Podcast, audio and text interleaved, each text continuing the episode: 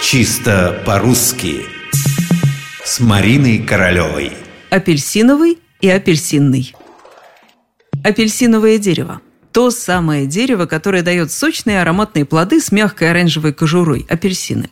Кстати, апельсин, он ведь отчасти-то еще и яблоко. Дело в том, что немецкое слово «апфельсин» образовано из двух слов – «апфель» – яблоко и «сина» – Китай, то есть китайское яблоко. А теперь, что касается прилагательных. Их два – апельсинный и апельсиновый – Несмотря на то, что их всего лишь два, проще от этого не становится. Вроде значит одно и то же, оба имеют отношение к апельсину, но эти прилагательные были разобраны существительными, как бы распределены между ними и выступают с ними исключительно попарно. Ну, например, дерево апельсиновое, цвет апельсиновый, а вот корки почему-то апельсинные.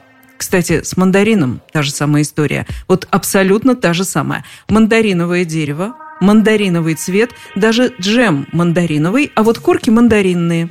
И если апельсин – это немного яблоко, то мандарин – это немного, ну, апельсин. Французское «мандарин» восходит к испанскому «наранья мандарина» – апельсин для мандарина. А мандарином в феодальном Китае называли крупного чиновника – то есть мандарин – это такой чиновничий апельсин, поэтому неудивительно, что с прилагательными оба слова ведут себя одинаково.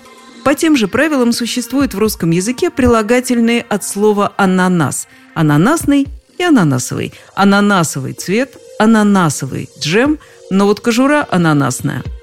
Одно здесь только стоит сказать – правила-то негласные. В словарях у этих прилагательных равные права. Но это в словарях.